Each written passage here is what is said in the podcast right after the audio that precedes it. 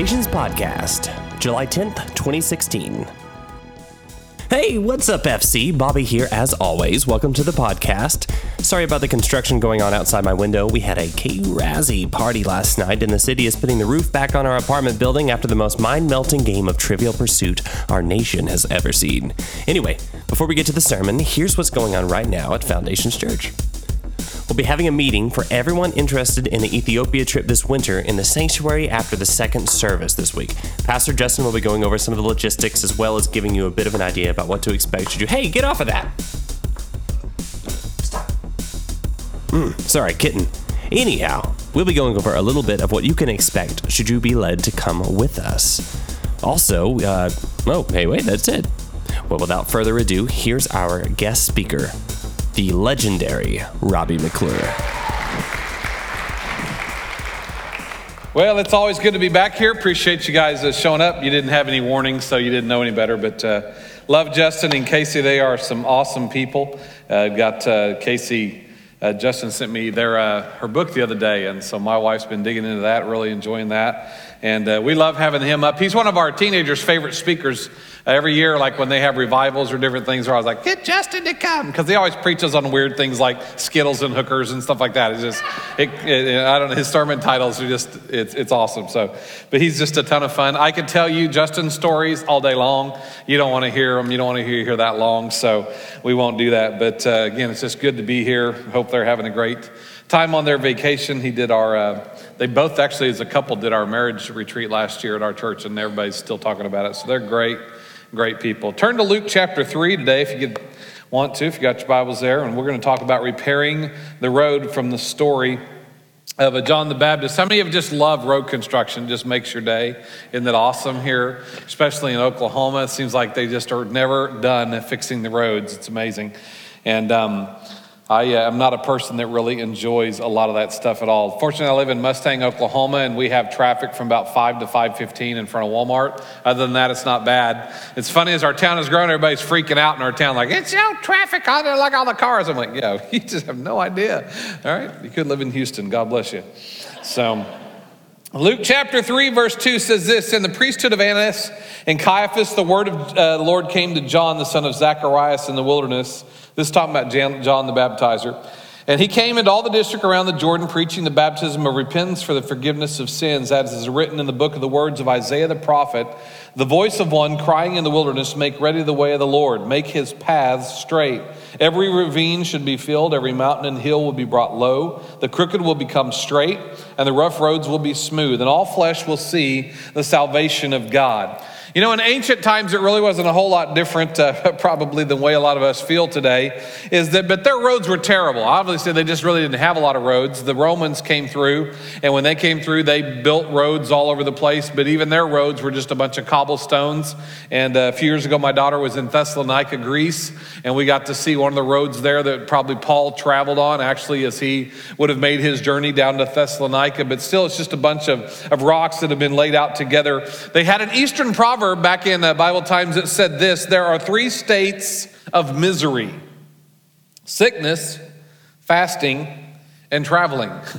I thought that's pretty good. because back then they said before a traveler ever left their home, there's some things they should do. First of all, they said you should pay all your debts, provide for your dependents, give away parting gifts, return all articles that you've borrowed from somebody, take money, and have a good temper on the journey and tell everybody goodbye because there's a good chance you may not be coming home, you know? Because roads were dangerous in those times. There was robbers and thieves everywhere, plus the roads were just bad. If you got on a boat, it seems like every time Paul did, the boat wrecked, or the disciples did, there was a storm storm. You know what I'm saying? It was just not fun traveling. And I don't know about you, I'm not a big fan of road trips. My wife's family lives in Detroit, Michigan. They just moved to Maryland, even further away. And they're always like, come up and see us. And I'm like, no way. Send me money to buy a plane ticket, all right?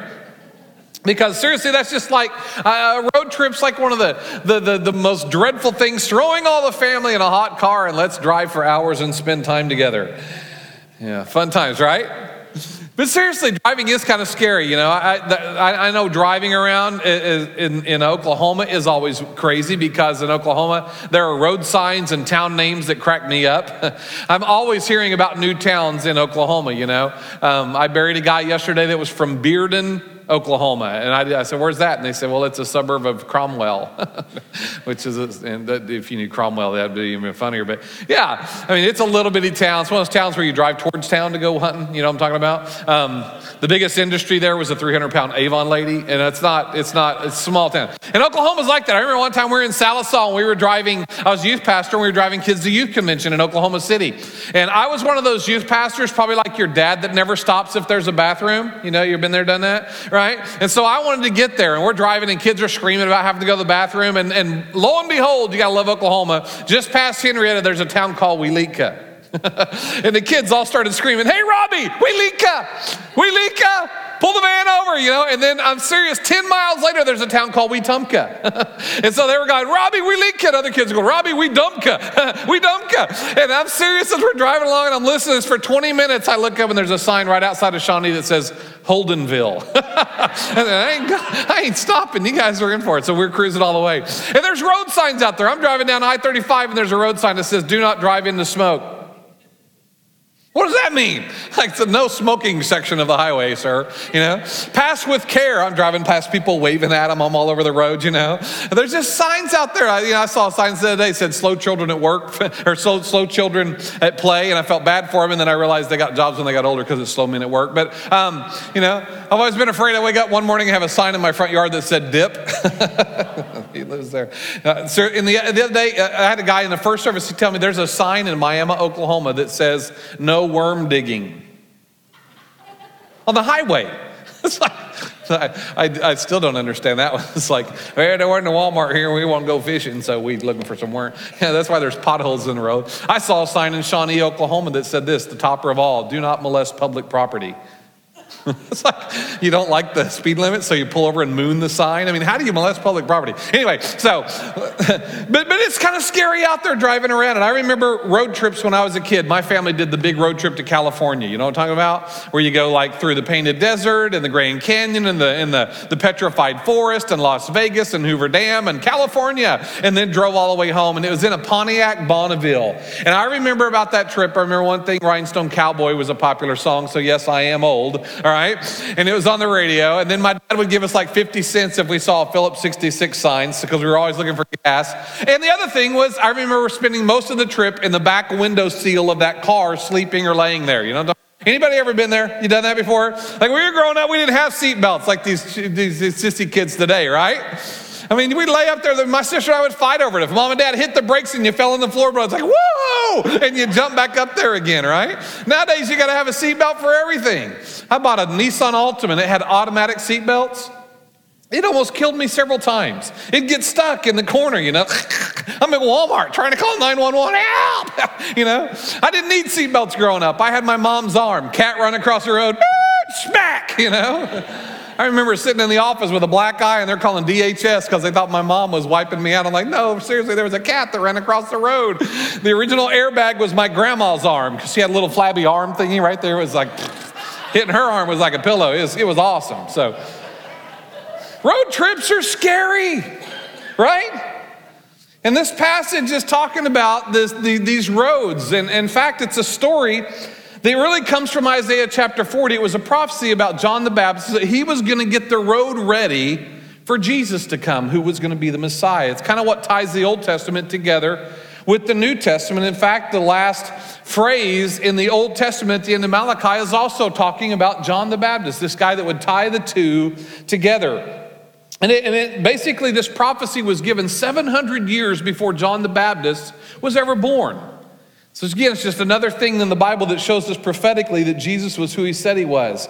And the thing is, in ancient times, if a king or a prince, part of the monarch, was coming to your town, they would send a guy there in advance called a herald, and he would let everybody know the king is coming next month, and he would just go around town and basically give you a list of things you need to fix. You need to paint that building, get these bums off the street, you know, you need to fix the potholes right here. And he'd make sure the route was all figured out and safe. And, and basically, the town elders had a decision. They could either obey or not obey. And so most of the time they would, because it was, it was an honor for the king to come to town. And they wanted to make sure that the town was sparkling and clean and everything was awesome. You never know if they might need something, the king would be happy to give it to them because of the way they had set up the town. And so, so it was an embarrassment if, if they didn't have it prepared when the king got there. Plus, From the king's perspective, it was an insult if the town wasn't ready.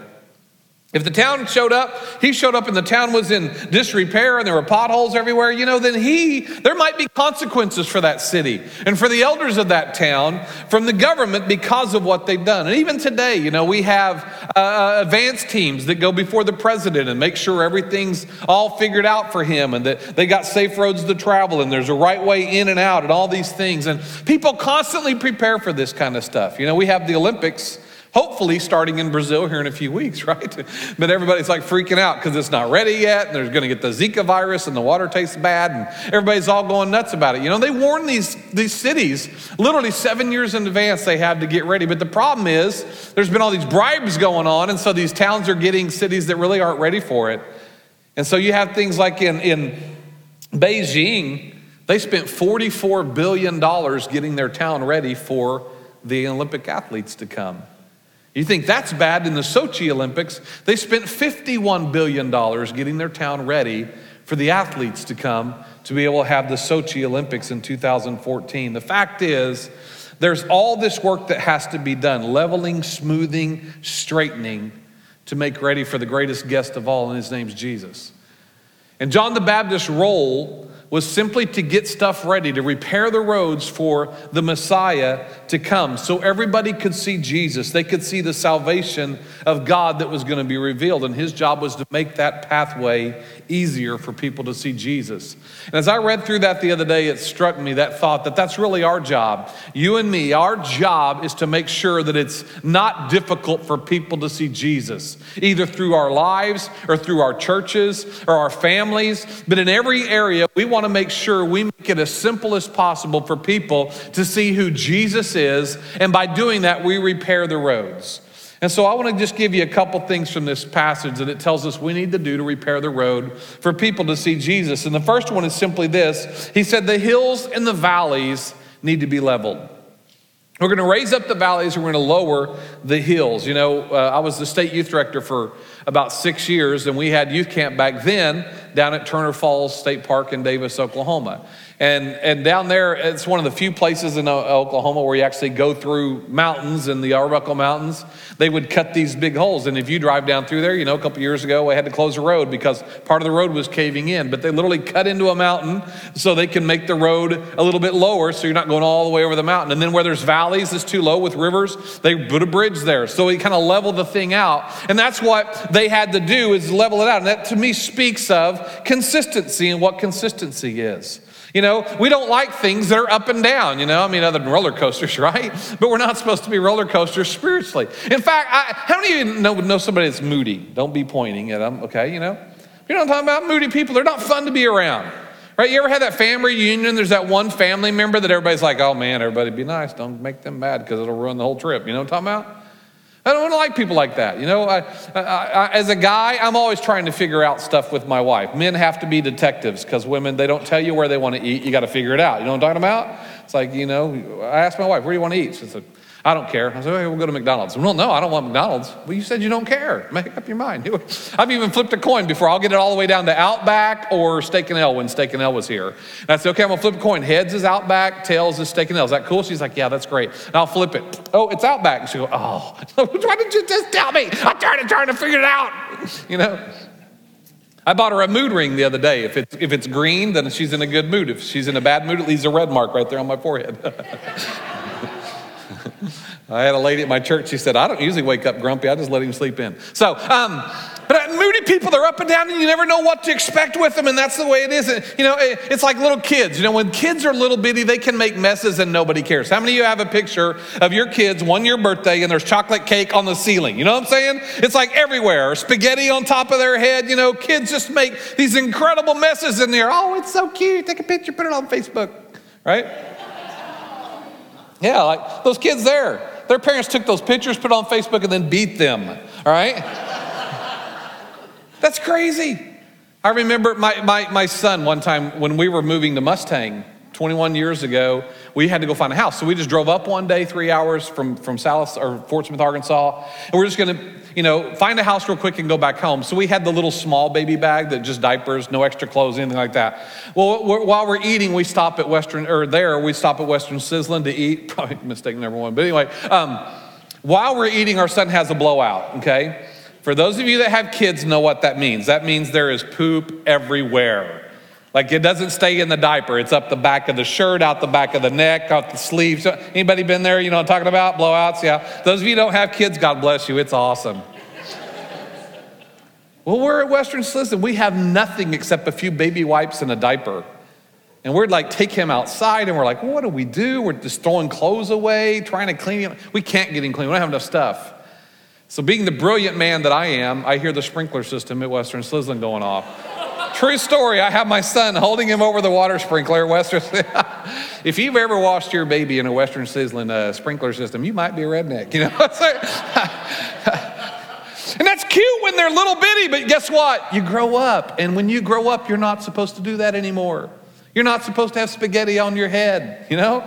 It's cute when you're a little, but as you get older, that you grow up, you don't do those kind of, you don't make as many messes as you used to make, you know? That's the idea of growing up is there's, there, you level out. There's a little more consistency in your life. And there comes a time that we have to grow up. And, and I believe that's true. And, and, and I believe it's true spiritually, you know. As, as believers, we are supposed to grow in the Lord, you know, and not make messes and do some of the dumb things we maybe used to do when we first got saved. In Hebrews 5.12, Paul's talking to the church and he says, listen, you guys ought to be teachers by now. He said, but the problem is, is you need somebody to go teach you the elementary things all over again. You're not growing like you should. And so he challenged them to step up to the plate and to grow better. In James chapter chapter 1.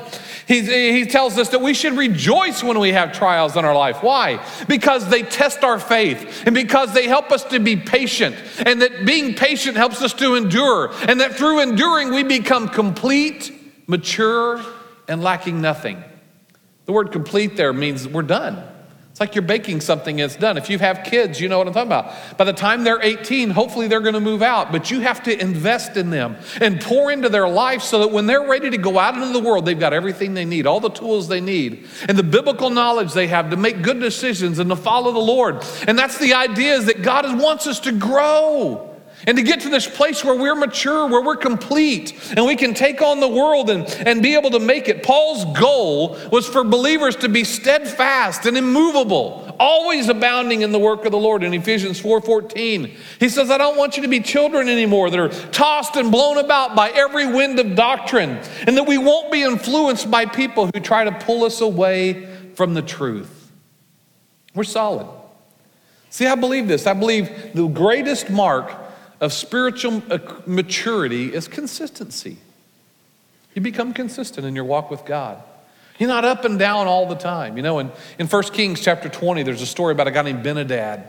He was the king of the Arameans, and they would come and fight Israel. And one time they attacked Israel up the mountains, and, and Israel defeated them. And he went back home and he was trying to encourage his troops. And he said, The reason they beat us is because we were on the mountains. He said, But if we fight them in the valleys, we'll beat them because their God is just the God of the hills. He's not the God of the valleys.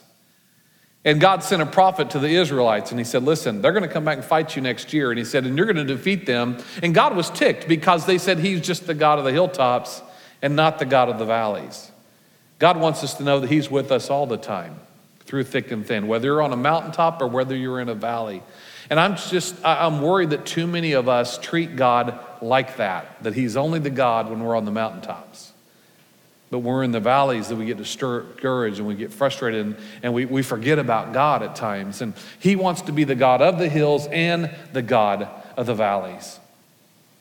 See, one day Moses was walking out in the wilderness and he saw a bush on fire. And I don't understand this, folks. Some of you that are smarter than me can tell me how it works, but supposedly because of the, the way the air is in that area, bushes can spontaneously combust and catch on fire. It was no big deal for Moses to see a bush on fire. This bush, though, was different. Why? Because it didn't burn up, it just kept burning, it was consistent.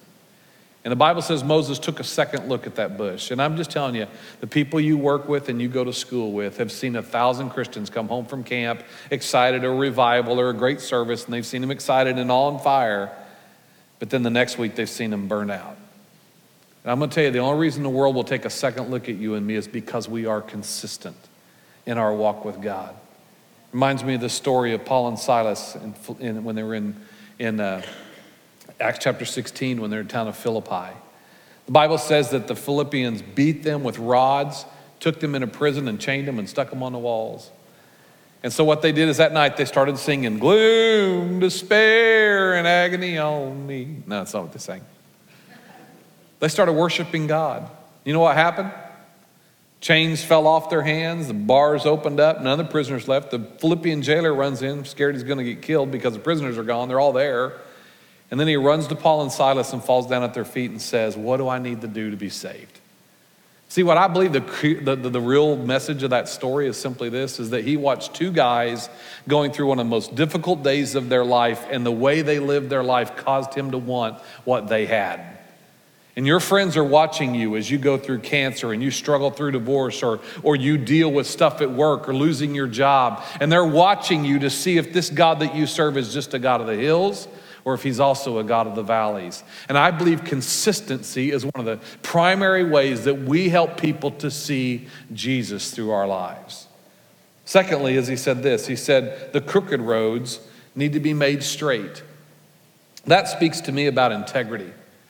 I rode up here this morning with a friend of mine named Brandon, and every two years we jump with our pastor and another guy, and we go to Colorado and we ride our motorcycles through the mountains of Colorado.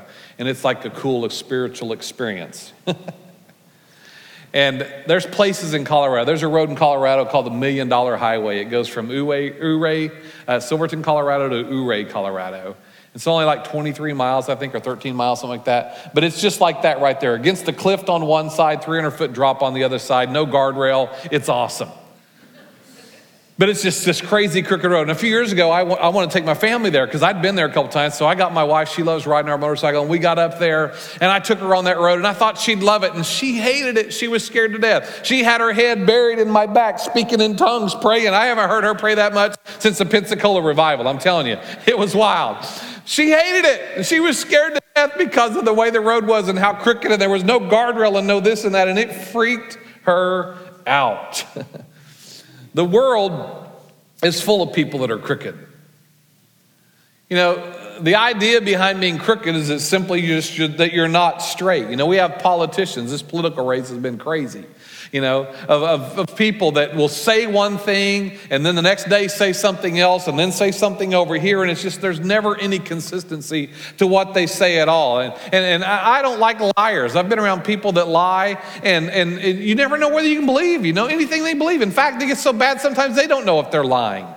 And, and they're just not honest. And I, I, there was one morning I remember walking out to my car, and this is a while back because I had a cassette tape player. We don't do those anymore.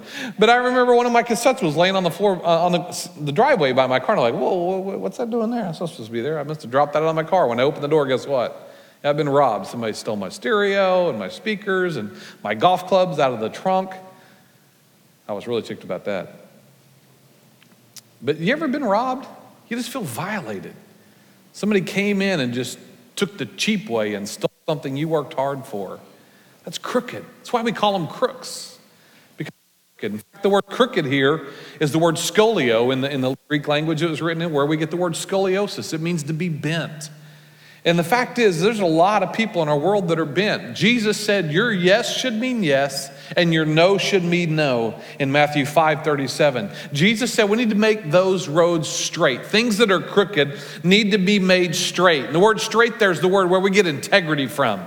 You know what integrity means? Integrity means whole means that it's all the same. This building, when you guys bought it, you had to come in and make sure that it had integrity. The other day in Oklahoma City, we had a truck that went under a bridge and it hit the bridge and part of the bridge collapsed. And they had to come in and make sure that so the other side of that bridge had integrity or that the whole thing was working together to hold itself together. And so when the Bible speaks about integrity or we talk about people having integrity, what we're saying is that you're whole, that every part of your life works together to make it just be one thing. It means that the way you act act at school and the way you act at work and the way you act when you're in private with your friends or you're in private or you're out with your friends golfing or whatever you're doing, every part of your life is the same. You're the same person no matter where we see you or what you're doing.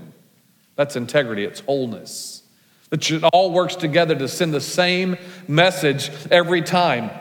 That's what we have to do. We have to make things straight like that. Just be honest, be real, be who we are. You know, back in Bible times, the Greeks would make all those beautiful statues and stuff. And a lot of times their statues would be flawed, they'd have cracks in them and stuff. So what they would do is they would take wax and they would fill in the cracks and they'd smooth it over and people never know. You'd buy this statue, you thought it was awesome, you'd take it home, put it outside, and you know, later in the summer, when it starts getting hot, all of a sudden the wax would melt out, and you have these big cracks in this statue that you bought, and you'd realize you got ripped off. So, what they started doing is making people put tags on the statues that said sinceros, which means no wax, without wax. And that meant that it was whole. There, you weren't hiding something. And I don't want, that's what, where we get the word sincere. We talk about being honest is that there's no secrets in your life. There's not all these little hidden rooms in your life that nobody knows about. I'm talking about the crooked becoming straight. Let me just ask yourself a question Are, are you honest with people? Are you real? It's easy to come to church and play church, to come to church and fight all the way here. You know what I'm talking about in the car, and then you come in with your smiles. Hey, everything's awesome. Everything is awesome. Everybody, how you doing? Oh, fine. I'm great. Liar. I understand we have good days and bad days, but the bottom line is let's just be real. We're family, be real with each other. You're only as free as your secrets. And if we're to let people see Jesus, they need to see us, see the real us. Get rid of the secrets, get rid of all those things that would, would tear those down. And, and in fact, we, uh, we talk about hypocrites. You know what a hypocrite is? Somebody that purposely deceives somebody else. Say, well, a bunch of hypocrites in church. People out in the world are hypocrites too. If you're, if you're in the world, you're not saved, man, drink like a fish, sleep with everything that moves. Quit being a hypocrite and act like you're a good person. you know what I'm saying? They're hypocrites too. I'd just rather go to church with a few hypocrites for a little while and go to hell with all of them forever. Amen? the fact is, a hypocrite someone that deceives people on purpose. I hear people say, well, we're all hypocrites. No, we're not. I'm not trying to deceive anybody on purpose. I'm not trying to be an actor. We can be real. We can be real in this environment and share with people our needs. That's what the church is for, is for people to help us and get through the situations and the things that we have. We talk about the Bible, they use a word that, that, that what they call it the canon. That means a ruler. It's something that's straight. And that's what the Bible is. The Bible is a ruler to you and me. It's a akin. The Bible says in 2 Timothy 3:16 all scripture is inspired by God and useful for teaching what is true to make us realize what's wrong in our lives and it straightens us out and teaches us what's right.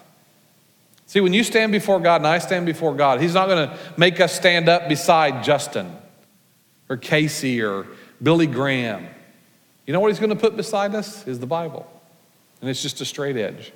And he's going to be able to look and see how crooked we are according to that book. That's why the Bible is the study guide. Study to show yourself approved. That means study to pass the test. A workman who's not going to be ashamed.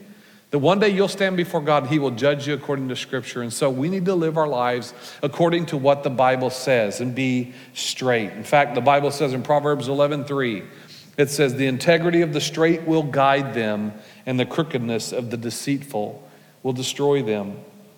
Proverbs 28 6 says it this way Better to be poor and straight than rich and crooked.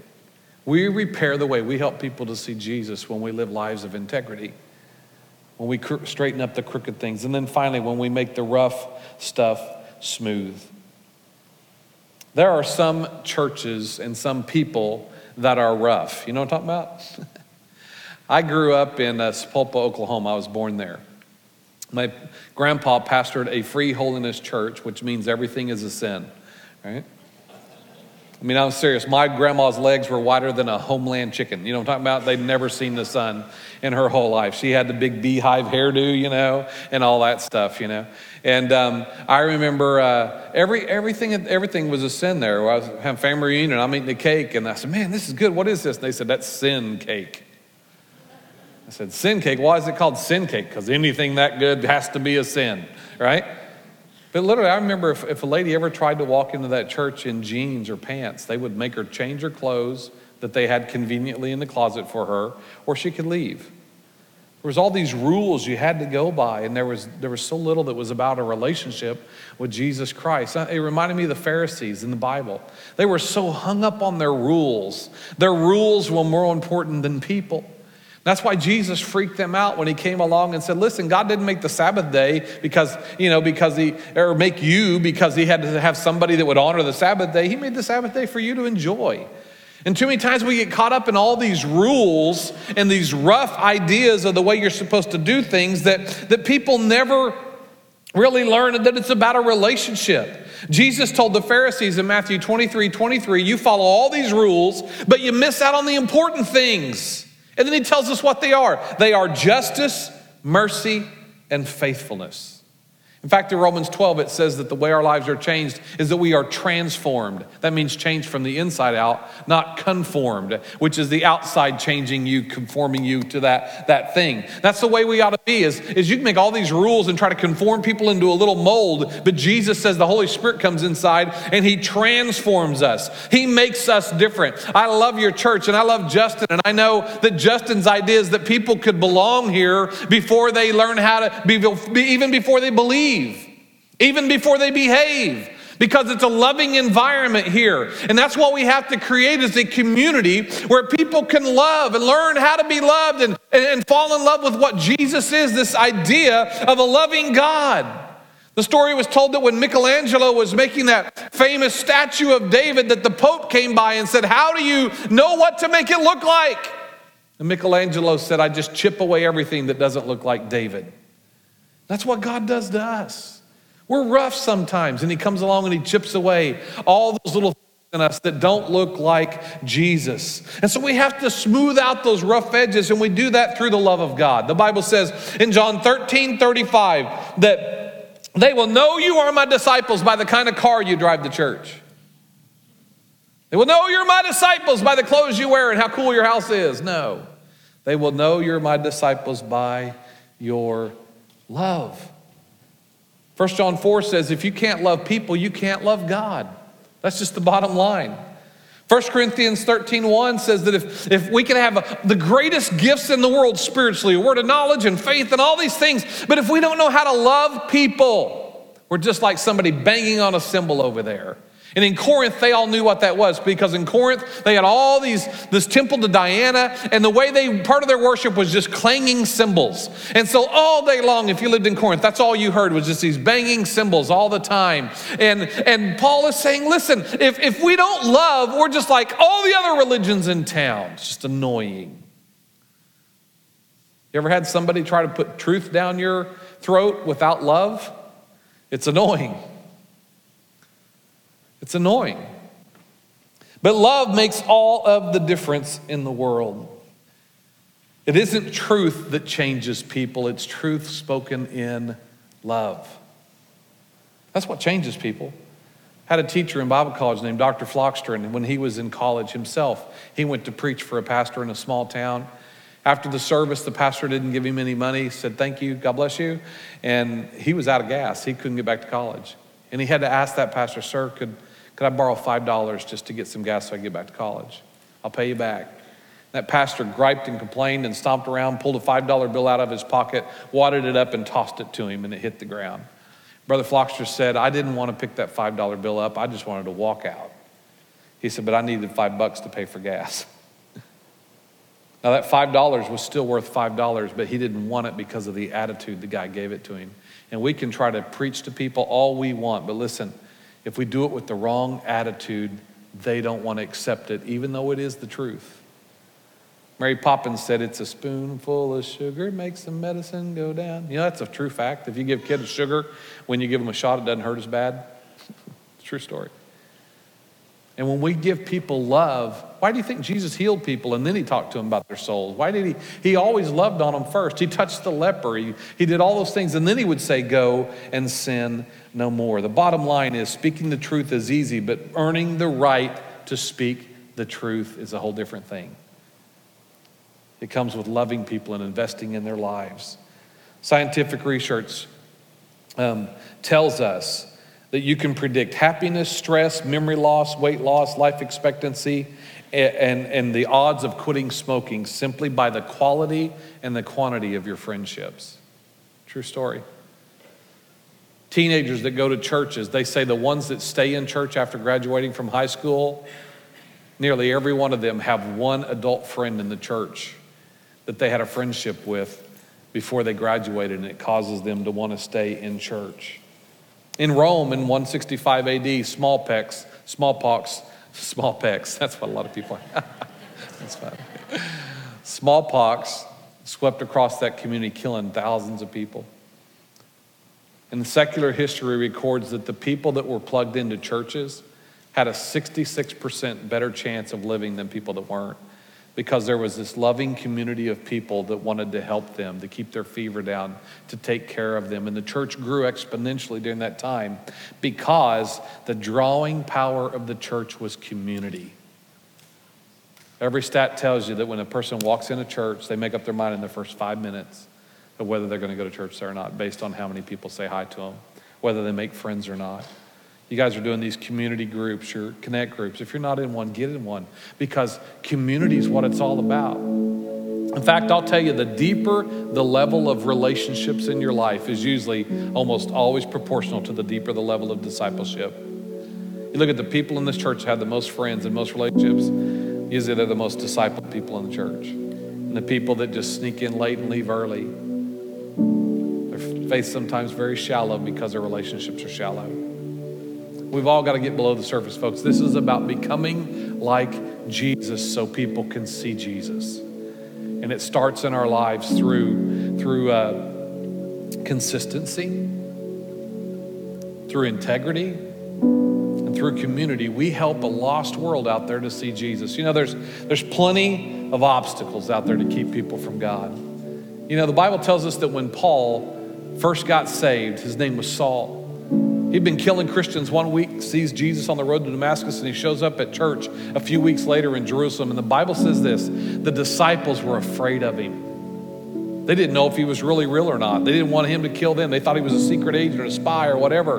And finally, the Bible says this But Barnabas went to him. And he brought Saul to him and he told him what God had done in Saul's life. And then it says this phrase it says, And then Paul stayed with the apostles. I've always wondered what would have happened if Barnabas hadn't been at that church. We might have never had half of the New Testament, the story of a guy named Saul that became Paul. But because of Barnabas, he stayed in the church. And you know what? Every one of us know people that don't come to church because of somebody at church. Can I challenge you to be the person that people stay at church because of you? When you have baptismal services or membership classes and people are saying why they're at Foundations Church, your name keeps popping up because you're the reason they stayed. Because you have integrity, because you have consistency, because you understand the value of community.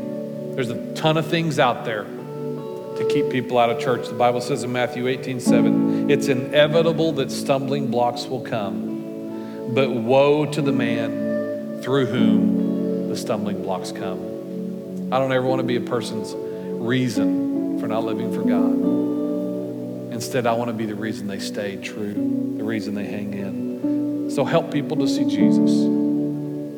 Help people get to Jesus by living a consistent life, by having integrity, being the same everywhere you go, and by plugging in and building relationships with people. I know it's hard sometimes, but it's worth it. It's worth it. Lord, we thank you today that your word speaks to us, that it's true.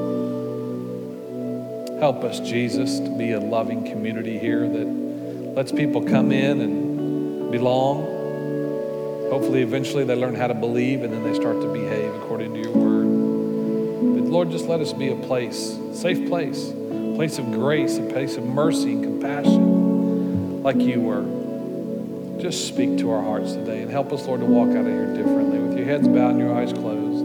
You're here this morning. Maybe you don't know Jesus as your Savior. Maybe you've never really made that commitment to following Him. Can I just tell you, He loves you. Nobody's down on you. This, this church wants to help you through whatever you're going through. They want to help you become the man or woman of God, the dream that God has for your life.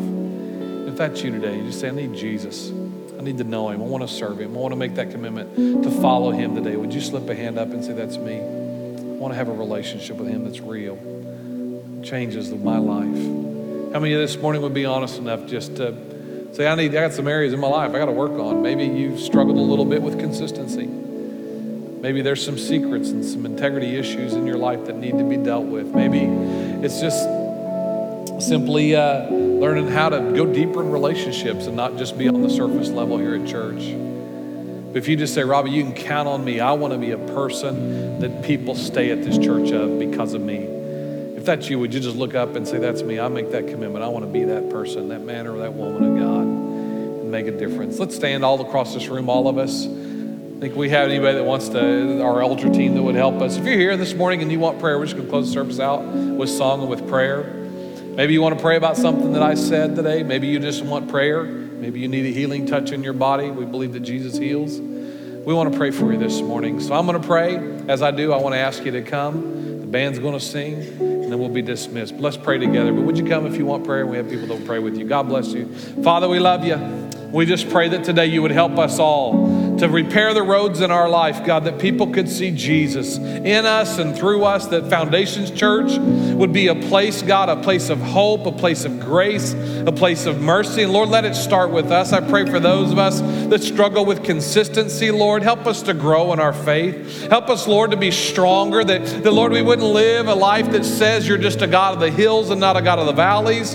But Lord, there would be just a walk with you that's continuous. There would be a joy unspeakable and full of glory, Lord, a, a peace that doesn't make sense when it, when it to have peace, Lord, that, that would shine in other people's lives and they would see Jesus in us. I pray for those of us, Lord, that there's areas of our life where maybe we've been a little crooked, God, where we've not been as honest or as real as we should be. We've hidden things back. God, help us today to be real just to be real, to let you search our hearts and know our minds and try us and see if there's any wicked in us. God, help us to live straight lives that line up according to your word. And I pray, God, that you'd help this to be a community of believers, Lord, where we would all walk together and we would love each other and we would make a difference in people's lives. I pray for those that are hurting today, those that need healing in their bodies, that are struggling financially, Lord, that are going through difficult situations in their life with sickness and relationships. Lord, that, that this body would wrap around us and together we would heal together, God. That love would cover a multitude of sins.